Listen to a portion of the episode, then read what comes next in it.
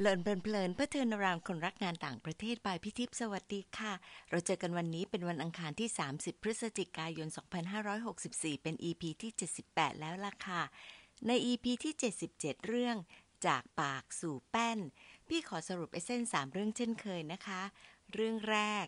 หยุดถาม หยุดคิดเยอะแล้วเขียนไปเถอะ เรื่องที่สอง การเขียนเพื่อคนอื่นจะทำให้เราเพิ่มความรับผิดชอบ และจะเพิ่มพลังบวกเมื่อรู้ว่า คนอ่านเกิดแรงบันดาลใจและเอาเรื่องที่เราแชร์ไปทำเรื่องที่สามประสบการณ์ในโลกกว้าง จากรอบตัวที่เกิดขึ้น จากความรู้สึกดีๆ เป็นเรื่องเล่าและสาระชั้นดีที่เอามาใช้เขียนได้เลยค่ะเวลาผ่านไปเร็วมากค่ะ เราได้เรียนรู้จากแขกรับเชิญ 16 ตอนนะคะ เน้นทักษะพื้นฐานทั้งสีด้านฟังพูดอ่านเขียน และถ้ารวมถึงคนที่พี่ไปขอความเห็นเพิ่มเติมเนี่ยจะมากกว่า 16 คนเลยนะคะ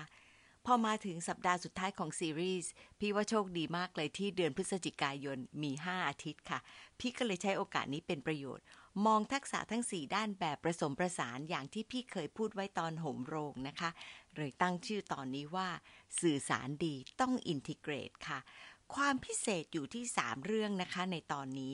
นอกจากจะได้แขกรับเชิญที่พี่คิดว่ามีความสามารถมากในทักษะที่ integrated แล้ว ความพิเศษที่ 2 ก็คือ เราจะได้ความเห็นจากคนรอบข้างของแขกรับเชิญค่ะ ว่าเขาเห็นทักษะเด่นของแขกรับเชิญในด้านไหนยังไง และความพิเศษที่ 3 พี่รวบรวมไฮไลท์ที่เรียนรู้จากทั้ง 4 เดือนนี้ มา synthesize ให้ฟังค่ะ มาพบกับแขกรับเชิญของพี่ในตอนนี้นะคะ ไม่ใช่คนหน้าใหม่ค่ะ เป็นคนที่อยู่ใน list แบบถาวรของพี่เลยละค่ะ อาจารย์โม อาจารย์ร่มเย็นโกไศยกานนท์ตอนนี้เป็นผอ. ศูนย์ภูมิภาคของ SEAMEO เรื่องการอุดมศึกษาและการพัฒนา คือ SEAMEO RIHED นะคะ เคยเป็นรองอธิการบดีด้านวิเทศสัมพันธ์ของมหาวิทยาลัยแม่ฟ้าหลวงอยู่หลายปี แล้วก็ตอนนี้มาเป็นฟูลไบรท์สกอล่าด้วยนะคะ พี่ เคยให้แชร์ตอนที่มีพูดถึงเรื่องของ moderator เพราะว่าเป็นคนที่จับประเด็นได้ดีมากนะคะ แต่ครั้งนี้พอดูไปดูมาเรื่องของทักษะพื้นฐาน หาไปหามาก็คิดว่าอาจารย์โมนี่แหละค่ะ ค่อนข้างครบเครื่อง ก็เลยไปขอให้ช่วยใน EP นี้นะคะ แต่ก่อนจะฟังว่าอาจารย์โมมีความเห็นยังไง แล้วก็มองตนเองในเรื่องทักษะนี้ยังไง พี่ก็ได้ไปปฏิบัติภารกิจ คุยกับน้องๆที่เคยเป็น แล้วก็เป็นทีมงานของอาจารย์โมเพื่อที่จะดูว่า น้องๆเห็นว่าอาจารย์โมเชี่ยวชาญทักษะไหนที่สุด ขนาดพี่ถามแบบชี้นำสุดๆด้วยนะคะ แล้วก็ลองดูว่าคนที่ตอบจะตอบว่าทักษะฟังพูดอ่านเขียน ทักษะไหนเหรอคะที่อาจารย์โมเก่งที่สุดเชี่ยวที่สุดนะคะ แปลกแต่จริง น้องๆเห็นตรงกันค่ะคำแรกบอกว่าเป็นคนที่สื่อสารดีทั้งไทยและอังกฤษ และดีทุกทักษะ อ่านเร็วมาก พอให้น้องๆลองพูดถึงว่าเอาขอทักษะเดียวที่เด่น บังคับมากค่ะ ก็ได้คำตอบตรงกันว่า มีทักษะการฟังที่ดี เก็บประเด็นแบบไม่ตัดสิน เวลาพูดพูดตรงประเด็นด้วย แล้วก็เป็นคนที่ดูกาละเทศะตามวัตถุประสงค์ของงาน เป็นคนที่มีประสบการณ์ทำให้วิเคราะห์จากการฟังโดยเชื่อมกับภาพใหญ่ชัดเจน มีคนหนึ่งบอกว่า ถือว่าอาจารย์โมเป็นนักสื่อสารในดวงใจได้ แน่อาจารย์โมได้ยินต้องปลื้มแน่ ๆ เลยละค่ะ เอาละค่ะ ทีนี้จะให้ฟังเลยนะคะว่า อาจารย์โมแชร์สีทักษะนี้ว่ายังไงค่ะ สวัสดีค่ะ ต้องขอขอบคุณพี่ทิพย์นะคะ ที่ชวนมาสะท้อน เรื่องทักษะการสื่อสารของตัวเองนะคะ แล้วก็ต้องออกตัวไว้ก่อนว่าตัวเองเนี่ยยังต้องพัฒนาเรื่องการสื่อสารอีกมากนะคะ อยากจะขอเล่าให้ฟังว่าพื้นนิสัยของตัวเองเนี่ยเป็นยังไงนะคะ ก็มี 3 อย่างด้วยกันนะคะ อย่างแรกก็คือเป็นคนขี้สงสัยค่ะ แล้วก็ช่างตั้งคำถามนะคะ แล้วก็อยากรู้อยากเห็นค่ะ คือจะอยากรู้เรื่องนั้นเรื่องนี้ซอกแซกไปนะคะ ประการที่2เนี่ยก็คือเป็นด้วยความที่ถูกเทรนมาจากสาขาวิชาเศรษฐศาสตร์เนี่ยนะคะก็เป็นคนที่คิดเรื่องประสิทธิภาพอยู่ตลอดเวลานะคะทำยังไงเราถึงจะรู้ว่าทางเลือกเนี่ยเป็นทางเลือกที่ดีที่สุดแล้วเราจะประหยัดเวลามากที่สุดได้อย่างไร เราจะประหยัดทรัพยากรมากที่สุดได้อย่างไร อย่างที่ 3 ก็แม่จะบอกว่าเป็นคนที่ค่อนข้างเซนซิทีฟค่ะ ก็จะค่อนข้างแคร์ความรู้สึกของคนอื่น เหตุผลที่พูดถึงเรื่องพื้นนิสัยเนี่ย เพราะว่าโดยส่วนตัวคิดว่ามันมีความเชื่อมโยงกับวิธีการสื่อสาร หรือว่าวิธีการที่เรามองโลกนะคะ แล้วเราเลือกใช้วิธีใดในการสื่อสารค่ะ ตอนที่พี่ทิพย์ถามเนี่ยเราก็นึกอย่างเร็วๆเลยนะคะว่าในโลกเนี้ยมีชีวิตมาเนี่ยสี่สิบกว่าปีเนี่ยเราประทับใจใครบ้างที่เราไปสัมผัส แล้วเขาสื่ออะไรมาให้เราประทับใจ ก็นึกถึงเหตุการณ์เหตุการณ์หนึ่งค่ะ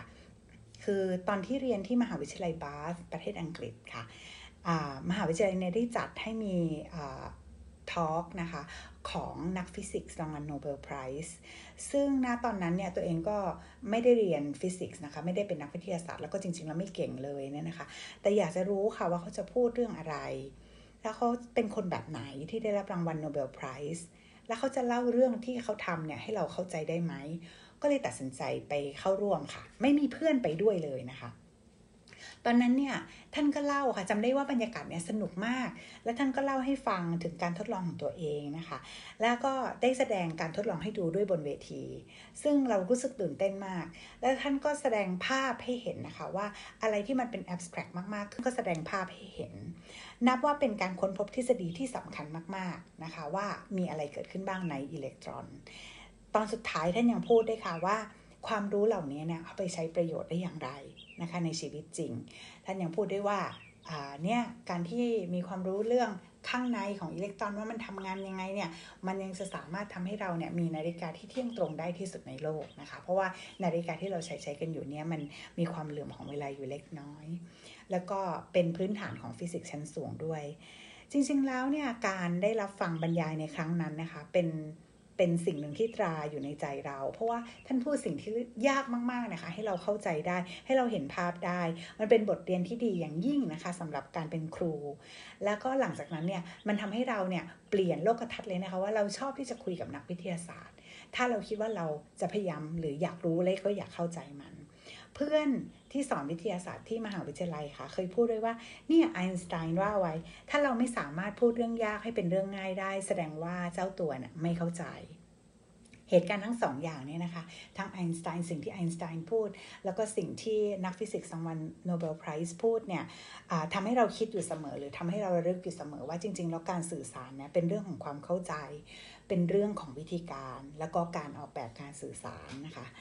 ทีนี้พี่ทิพย์ถามค่ะว่า ประโยชน์ของการสื่อสารคืออะไร อยากจะชวนคุยค่ะว่า การสื่อสารมันคืออะไรสำหรับตัวเองนะคะ คิดว่าพื้นฐานที่สุดเนี่ยมันเป็น lifeline นะคะ มันเป็นเส้นเชื่อมของชีวิต เพราะว่าไม่ว่าเราจะทำอะไรในชีวิตของเราเนี่ยนะคะ มันจะเกี่ยวข้องกับการสื่อสารทั้งสิ้น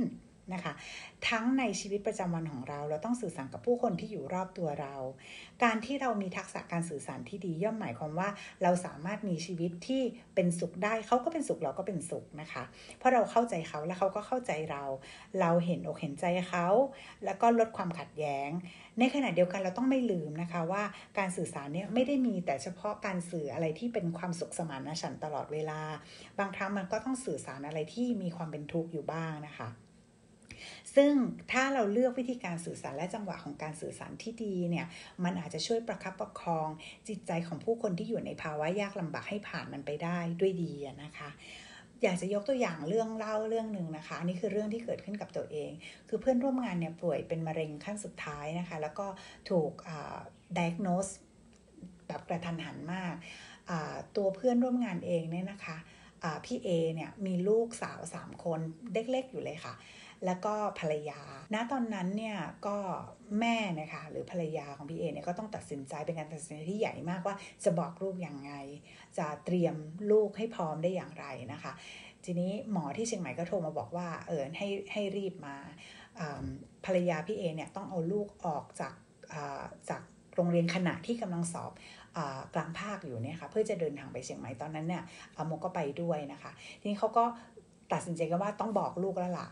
ความจริงทั้งหมดนะคะ แต่ก็ไม่รู้จะบอกยังไง ในที่สุดโมเป็นคนบอกกันนะคะ แล้วก็โชคดีมากที่ช่วงนั้นเนี่ยได้ฟังนิทานของท่านไพศาลวิสาโรนะคะ บนรถเนี่ยระหว่างไปทำงานทุกวันน่ยนะคะก็ระหว่างที่ทางไปเชียงใหม่เนี่ยค่ะฝนก็ตกค่ะ แล้วสักแป๊บหนึ่งแดดก็ออกค่ะ ก็ก็เลยชวนเด็กๆคุยว่าเนี่ยเห็นไหมเนี่ยฝนมันตกเด็กๆก็บอกว่าเห็น แล้วตอนนี้มันหยุดหรือยังเด็กบอกหยุดแล้ว ก็เลยเล่าเขาให้ให้เขาฟังว่าในในโลกของเราเนี่ยบางทีมันมีอะไรบางอย่าง ที่เราหยุดไม่ได้ถึงแม้เราอยากจะอยากจะหยุดมันก็ตามเนี่ยเราหยุดไม่ได้ เราสั่งให้ฝนหยุดตกเนี่ยเราก็สั่งไม่ได้ เราสั่งให้ฝนตกเนี่ยมันก็สั่งไม่ได้ด้วยเหมือนกัน จากนั้นก็เล่านิทานอีกสักสองสามเรื่องนะคะ แล้วจากนั้นก็เด็กๆก็เงียบไปนะคะ คือเล่านิทานที่ท่านไปสั่งเล่าเกี่ยวกับเรื่องความตายอะไรนะคะ ก็เล่าไป พอไปถึงโรงพยาบาลจริง ๆ แล้วเนี่ย เด็กๆก็ไปเจอพี่เอนะคะ ซึ่งเด็กก็ค่อนข้างเศร้านะคะ แล้วก็คุณหมอก็เชิญไปคุยนะคะ ในห้องเล็กๆ ที่อยู่ในออยู่ในวอร์ดนะคะ แล้วก็เล่าเหตุการณ์ให้ฟังว่าจะเกิดอะไรขึ้นได้บ้าง เด็กๆก็เงียบไปนะคะไม่ได้เข้าใจอะไรทั้งหมดนะคะ แต่ว่าพอท้ายที่สุดแล้วก็ลูกสาวคนเล็กค่ะ ก็พูดขึ้นมาว่า อืม มันก็จะเป็นเหมือนฝนตกใช่ไหมที่เราห้ามไม่ได้นะคะแล้วพวกเราก็ช่วยกันปลอบนะคะ โดยการที่บอกว่าเนี่ยพ่อไม่ได้ไปไหนนะ พ่อจะมีอยู่ในใจเรานั่นแหละ เขาก็จะอยู่กับเราต่อไป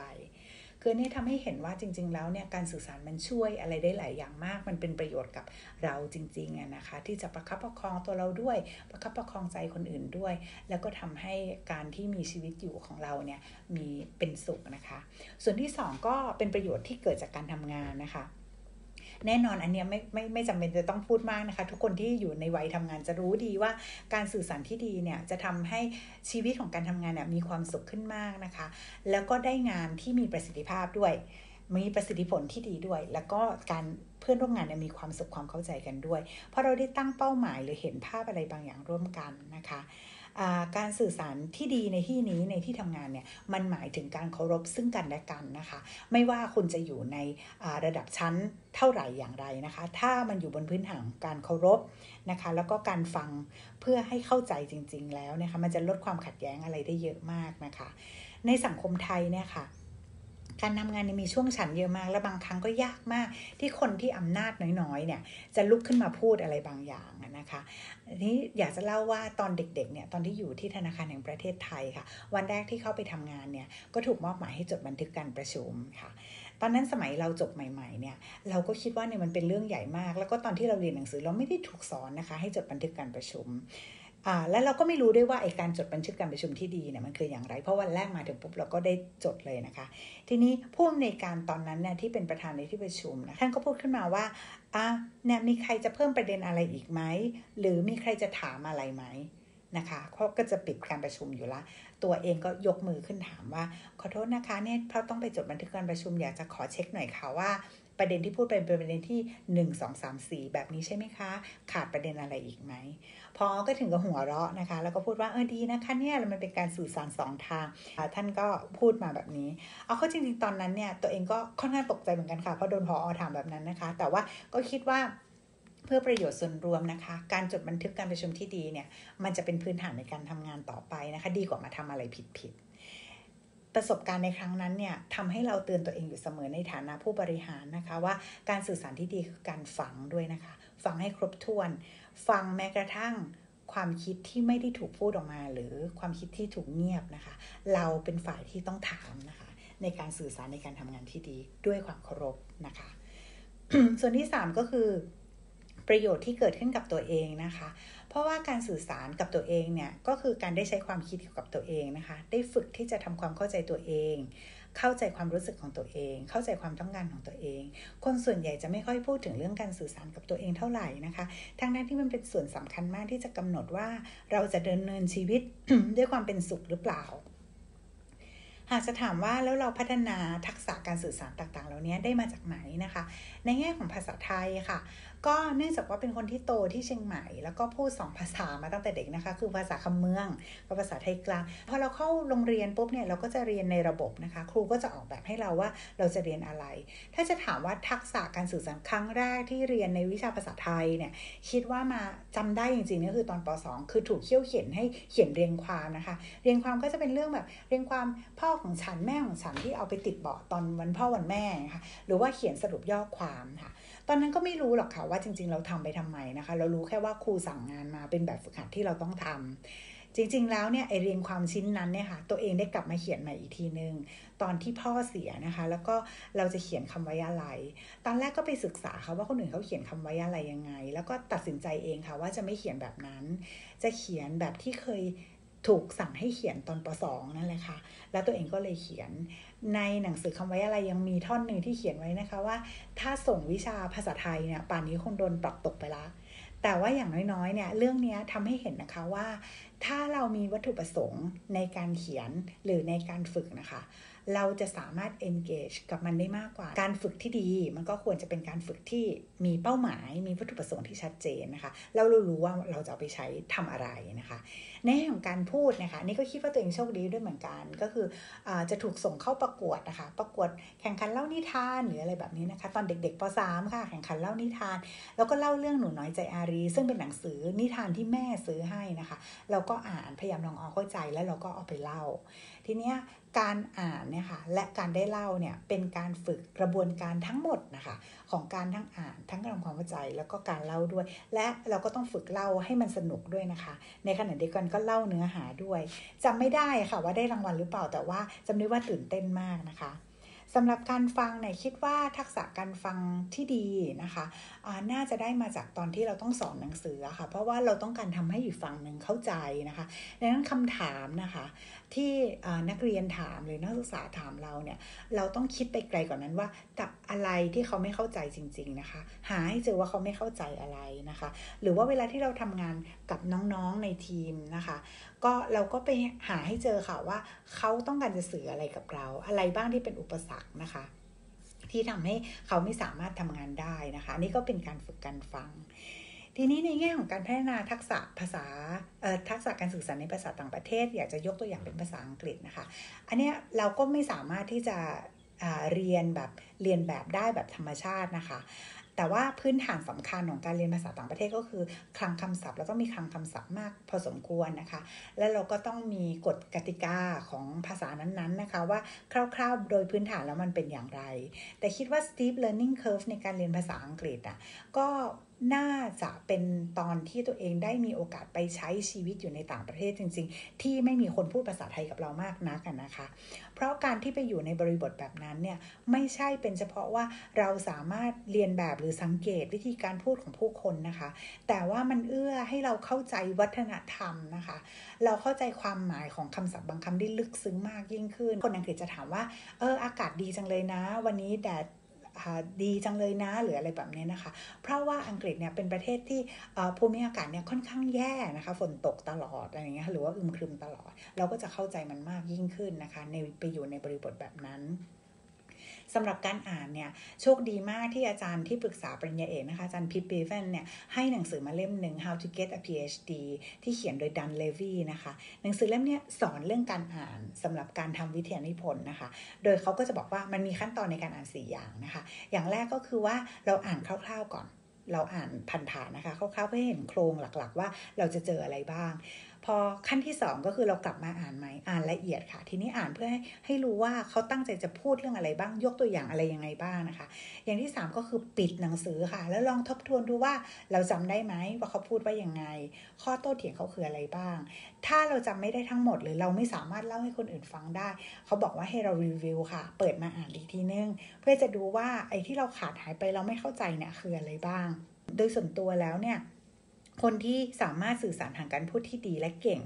คือคนที่สามารถทำเรื่องยากๆ ให้กลายเป็นเรื่องง่าย ๆได้ แล้วก็ไม่ทำให้มันหนักอึ้งนะคะมีลูกเล่าลูกชน มีลีลา หรือว่าบางทีก็มีอารมณ์ขันด้วยนะคะสำหรับการพัฒนาการพูดในคิดว่ามาจากการฝึกนะคะ ก็ตอนนี้ก็ยังคิดว่าตัวเองทำไม่ได้ดีมากนะคะ แต่ว่าก็ต้องฝึกฝนไปเรื่อยๆ สำหรับตัวเองกิจกรรมที่คิดว่าฝึกทักษะทั้ง 4 ด้านมากที่สุดก็คือการเป็น moderator นะคะในการประชุม เพราะว่าการที่จะเป็น moderator ที่ดีเนี่ยเราต้องเข้าใจวัตถุประสงค์ของการประชุมนั้นๆ ว่าเขาต้องการอะไรนะคะ แล้วเราก็ต้องไปศึกษาเพิ่มเติมด้วยว่าประเด็นที่เรากำลังจะมาประชุมกันอยู่นั้นเนี่ยนะคะมันมีแง่มุมอะไรบ้างนะคะ ที่เราจะต้องทำความเข้าใจ ส่วนตัวเนี่ยจะไม่รับ เป็น moderator เลย ถ้าไม่ได้เป็นเรื่องที่ตัวเองสนใจ หรือไม่ได้เป็นเรื่องที่ตัวเองมีความรู้พื้นฐานอยู่บ้าง ส่วนที่ 2 ก็คือเราก็ต้องศึกษาผู้พูดด้วยค่ะว่าเขาเป็นใครนะคะ และเขามี background อย่างไร เพื่อเราจะได้ออกแบบลำดับการพูด เพื่อจะร้อยเรียง แล้วก็ทำความเข้าใจได้ง่ายขึ้นนะคะ จากนั้นเนี่ยพออยู่ในงานเนี่ยเราก็ต้องฟังอย่างตั้งใจมาก ๆว่าที่ผู้ พูดเนี่ยเขาต้องการจะสื่อคืออะไรนะคะ แล้วก็สังเคราะห์สิ่งที่เราฟังมาทั้งหมดนะคะ และเราเตรียมมาทั้งหมดนะคะะเพื่อให้ตอบโจทย์ที่ผู้จัดเนี่ยเขาต้องการ สำหรับคนที่เป็น role model ที่ครบเครื่องจริง ๆ นะคะพี่ทิพถามคำถามนี้นะคะ มีครบทั้งสี่ทักษะเนี่ยจริงๆหายากมากเลยนะคะ เพราะว่าตั้งแต่พี่ทิพถามแล้วก็ไม่ได้หยุดคิดเลยนะคะ เราก็ไปเจอว่าจริง ๆ แล้วมันเป็นปัญหาแบบนี้ค่ะ คือหนึ่งเวลาที่เราอ่านงานเขียนของบางคนเนี่ยเราก็จะมีนักเขียนในดวงใจ อย่างเช่นตัวเองชอบเสนีย์ เสาวพงศ์ชอบคุณมุกหอม วงษ์เทศ ชอบ Virginia Woolfแต่ว่า คนเหล่านี้ค่ะพอเราอ่านงานเขาเราไม่ค่อยได้ยินเขาพูดนะคะ เราก็เลยไม่รู้ว่าเอ๊ะเขาพูดดีหรือเปล่า แต่บางคนที่เราชอบเขาพูดมากๆเช่นในดวงใจเลยคือ Severn Suzuki นะคะ ซึ่งเป็นณตอนนั้นเนี่ยอายุแค่ 12 นะคะ ไปพูดที่งานประชุม UN ที่ริโอเดจาเนโรนะคะ และเราก็ประทับใจเขามากนะคะแต่เราก็ไม่ค่อยได้เห็นงานเขียนของเขาเท่าไหร่ แล้วเราก็ไม่รู้ด้วยว่าเขาฟังดีหรือเปล่านะคะ ถ้าจะให้นึกถึงเนี่ย นึกออกแค่คนเดียวนะคะ คือหม่อมราชวงศ์คึกฤทธิ์ปราโมทนะคะ ซึ่งการกล่าวสุนทรพจน์ของท่านนี่น่าประทับใจมากมีการรวมเล่มรวมเล่มด้วยนะคะสุนทรพจน์ทั้งหมดที่ท่านได้ได้ได้กล่าวไว้นะคะ แล้วก็มันเป็นการกล่าวสนพจน์ที่มีสเสน่ห์นะคะ มีลูกล่อลูกชน มีวิธี engage กับผู้ฟังนะคะ คลี่คลายสถานการณ์ที่ตึงเครียดลงได้นะคะ เช่นในกรณีที่คนจะพูดถึงแบบก็คือการเยือนจีนหรือว่าการเยือนอินโดนีเซียนะคะ จะเล่าเรื่องถึงการเยือนอินโดนีเซียในฐานะผู้นำรัฐบาลเนี่ย ท่านก็ตอนนั้นเนี่ยมันมีภาวะตึงเครียดในภูมิภาคนะคะ ท่านก็พูดขึ้นมาว่า อินโดนีเซียกับไทยไม่ได้เป็นเพื่อนกัน แต่เราเป็นญาติพี่น้องกัน ซึ่งพูดประโยคนี้มาได้ใจทั้งสองฝ่ายนะคะ และในแง่ของการเขียนในท่านเขียนหนังสืออีกเยอะมากหลายเล่มมากนะคะ มีความรอบรู้มากแล้วก็มีสเสน่ห์ในการเล่าเรื่องมากนะคะสำหรับตัวเองเนี่ยคงจะเทียบกับหม่อมคลึกฤทธิ์ไม่ได้เลยนะคะ ยังไม่มีทักษะใดที่ทำได้ดีจริงๆนะคะแต่เอาเป็นว่าทักษะบางอย่างเนี่ยเราก็จะสบายใจที่จะใช้นะคะอยู่ในบางบริบท เช่น ถ้าเป็นสถานการณ์ที่เป็นทางการมาก ๆ ก็จะไม่ค่อยชอบบทสนทนาที่มันเป็นฟรีโฟล์นะคะ ชอบการเขียนมากกว่า เพราะว่าในบรรยากาศที่เป็นทางการมาก ๆ เนี่ยมันต้องมีโปรโตคอลแล้วก็มีการคาดหวังในระดับของภาษาที่ต้องใช้อย่างเหมาะสม แล้วก็กลัวการพลาดนะคะ ภาษาอังกฤษก็เป็นนะคะ แต่ถ้าเป็นบรรยากาศกึ่งทางการนะคะ ชอบการสนทนาแล้วก็การพูดคุยมากกว่านะคะ เพราะว่านอกจากที่เราจะได้งานแล้วเนี่ยยังได้สนุกนะคะ แล้วได้เรียนรู้คู่สนทนาของเราด้วยนะคะ คือมีอยู่ครั้งหนึ่งเนี่ยได้ต้อนรับท่านรองอธิการบดีระหว่างมื้ออาหารเนี่ยเราก็คุยเรื่องสัพเพเหตุแล้วตอนแรกท่านก็เงียบๆนะคะไม่ได้สนใจจะอยู่ในบทสนทนาของเราเท่าไหร่ จากนั้นดิฉันก็เริ่มถามนะคะมันก็เริ่มถามเรื่องของอ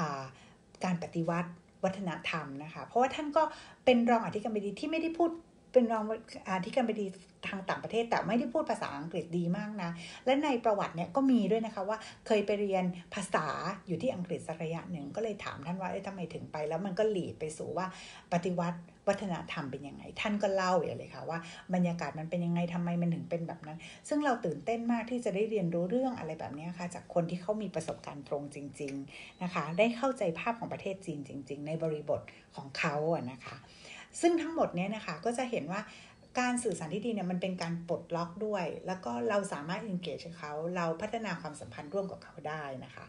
ทีนี้ถ้าหากจะให้ฝากถึงวิเทศนะคะ ว่าเอ๊แล้วจะพัฒนาทักษะการสื่อสารของตัวเองได้อย่างไงนะคะ คิดว่าจะให้ดีเนี่ยน้องๆวิเทศลองทบทวนดูค่ะว่าจริง ๆ แล้วเราทำวิเทศไปทำไมนะคะ แล้วก็คุยกับตัวเองเยอะๆค่ะว่า เราพัฒนาการสื่อสารเนี่ยมันจะช่วยในงานที่เราทำของวิเทศได้อย่างไร เรามีโอกาสเยอะมากนะคะ ในการที่จะฝึกแล้วก็ในการที่จะสังเกต เราสามารถหาโรโมเดลได้นะคะ แล้วเราก็อาจจะเริ่มด้วยการเรียนแบบ แล้วก็ฝึกฝนนะคะ โดยที่มีวัตถุประสงค์ที่ชัดเจนค่ะ ขอบคุณค่ะ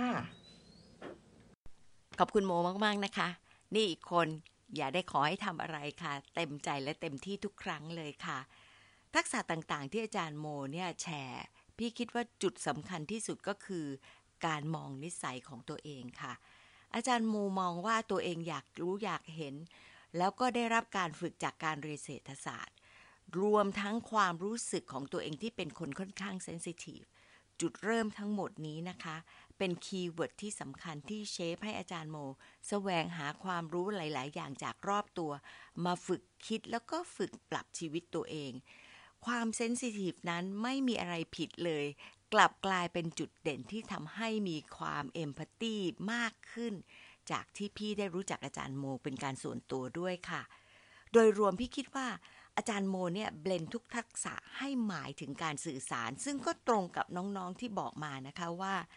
อาจารย์โมฟังเก่ง จับประเด็นดีแล้วก็ต้องตั้งใจฟังมากแล้วฝึกฝนมาโดยตลอด แล้วก็จากที่เล่าให้พวกเราฟังเนี่ยจะเห็นเลยค่ะว่า ความครบเครื่องอยู่ที่การเป็นมอดเรเตอร์ด้วยเหมือนกันจะลองดูสักนิดไหมคะ เห็นไหมคะว่าการเป็นมอดเรเตอร์เท่ากับว่าตอบโจทย์ทักษะที่ต้องใช้ ต้องอ่านให้แน่ใจว่าวัตถุประสงค์คืออะไร เราจะมีบทบาทอะไร ผู้ร่วมวงสนทนาคือใครเป็นยังไง แล้วเราก็ต้องเริ่มฟังเต็มที่ส่งต่อประเด็นหลักที่จะเชื่อมโยงให้ผู้พูดต่อไป ปรับให้เข้ากับเรื่องที่ต้องการ แล้วก็สรุปประเด็น จากนั้นยังต้องเสนอ key takeaways นะคะ อีกเรื่องหนึ่งก็คืออาจารย์โมจะเป็นคนที่ชอบเขียนหลังจากที่มีกิจกรรมอะไรพวกนี้ค่ะทำให้ครบรอบวงจรการสื่อสารที่ได้ แล้วก็เป็นประโยชน์แบบโมสเวเลยล่ะค่ะ ที่จริงอาจารย์โมพูดครอบคลุมมากเลยนะคะ แต่พี่ได้รับโจทย์จากพี่ปูนที่ฟูไบรท์ค่ะว่าพี่น่าจะสังเคราะห์ประเด็นสำคัญที่ได้จากทั้ง 4 เดือนนี้ ก็เลยต้องรับปฏิบัติและคิดว่าน่าจะได้เรื่องหลักๆ อย่างนี้นะคะ ที่พี่คิดว่าน้องๆ อาจจะลองคิดตาม แล้วก็ใช้เรื่องที่อาจารย์โมพูดเป็นตัวตั้งที่จะเชื่อมโยงต่อก็ได้ด้วยนะคะ เรื่องแรก ทักษะทุกด้าน คือส่วนประกอบสำคัญของการสื่อสารที่ถือว่าเป็น core objectives ค่ะ ฝึกหัดให้โยงไปโยงมาตามถนัด เช่น ฟังเพื่อให้ได้ยินถึงความทุกข์ความต้องการความห่วงใย การอ่านเพื่อตั้งโจทย์สำคัญหรือสร้างหรือสวมจินตนาการของคนอื่น การพูดเพื่อสื่อความเรื่องยากจากแพชชั่นที่ตัวเองชอบให้คนอื่นเข้าใจ หรือการเขียนเพื่อแบ่งปันความรู้ความรู้สึก หรือสร้างแรงกระเพื่อม เพราะฉะนั้นนอกจากจะเกิดการเรียนรู้ที่ดีจากแต่ละทักษะอยู่แล้ว ถ้าเราเชื่อมโยงก็อาจจะทำให้เห็นหนทางการแก้ปัญหา การสร้างความรู้สึกดีๆ แล้วก็เกิดแรงบันดาลใจได้ด้วยค่ะ เรื่องที่สองค่ะ ทุกคนที่เป็นแขกรับเชิญ มีการแชร์แบบ storytelling มากเลยค่ะ นี่ก็เป็นอีกเรื่องที่มาจากประสบการณ์หลากหลายของทุกทักษะเลยนะคะ การเป็น storyteller เพิ่มความเข้าใจในการสื่อสารเพราะคนชอบจำเรื่องราว รับรู้สาระอย่างสนใจมากกว่าที่จะฟังสิ่งที่ได้ รับฟังจากทฤษฎีหรือว่าขั้นตอนต่างๆนะคะ โดยเฉพาะเรื่องที่เป็น abstract ละค่ะ storyteller เนี่ยเป็นเรื่องสำคัญของผู้ที่ต้องการสื่อสาร แล้วก็ได้จากทุกทักษะเลยนะคะ เรื่องที่ 3 แต่ละเรื่องราวในทุก EP จะเห็นทุกทักษะที่ฝึกปรือได้จากความชอบ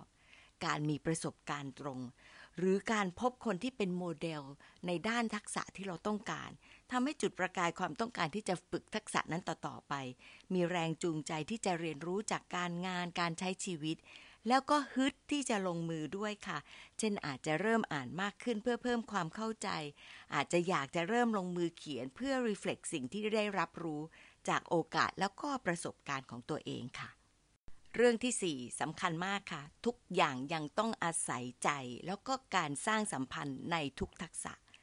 คิดถึงผู้ที่เราปฏิสัมพันธ์ด้วย เป็นสำคัญพร้อมกับขัดเกลาเรื่องที่เราอยากจะสื่อให้ชัดเจน ให้เหมาะกับกลุ่มที่เรากำลัง interact ด้วย ทุกคนเน้นเลยค่ะ ทักษะทุกด้านโยงกับชีวิต ความเป็นตัวเอง และการสร้างสัมพันธ์กับคนอื่นสำหรับเรื่องนี้พี่เน้นว่าในที่สุดแล้ว ทุกทักษะ integrate เป็นการสื่อสารที่ไม่ใช่เพียงความรู้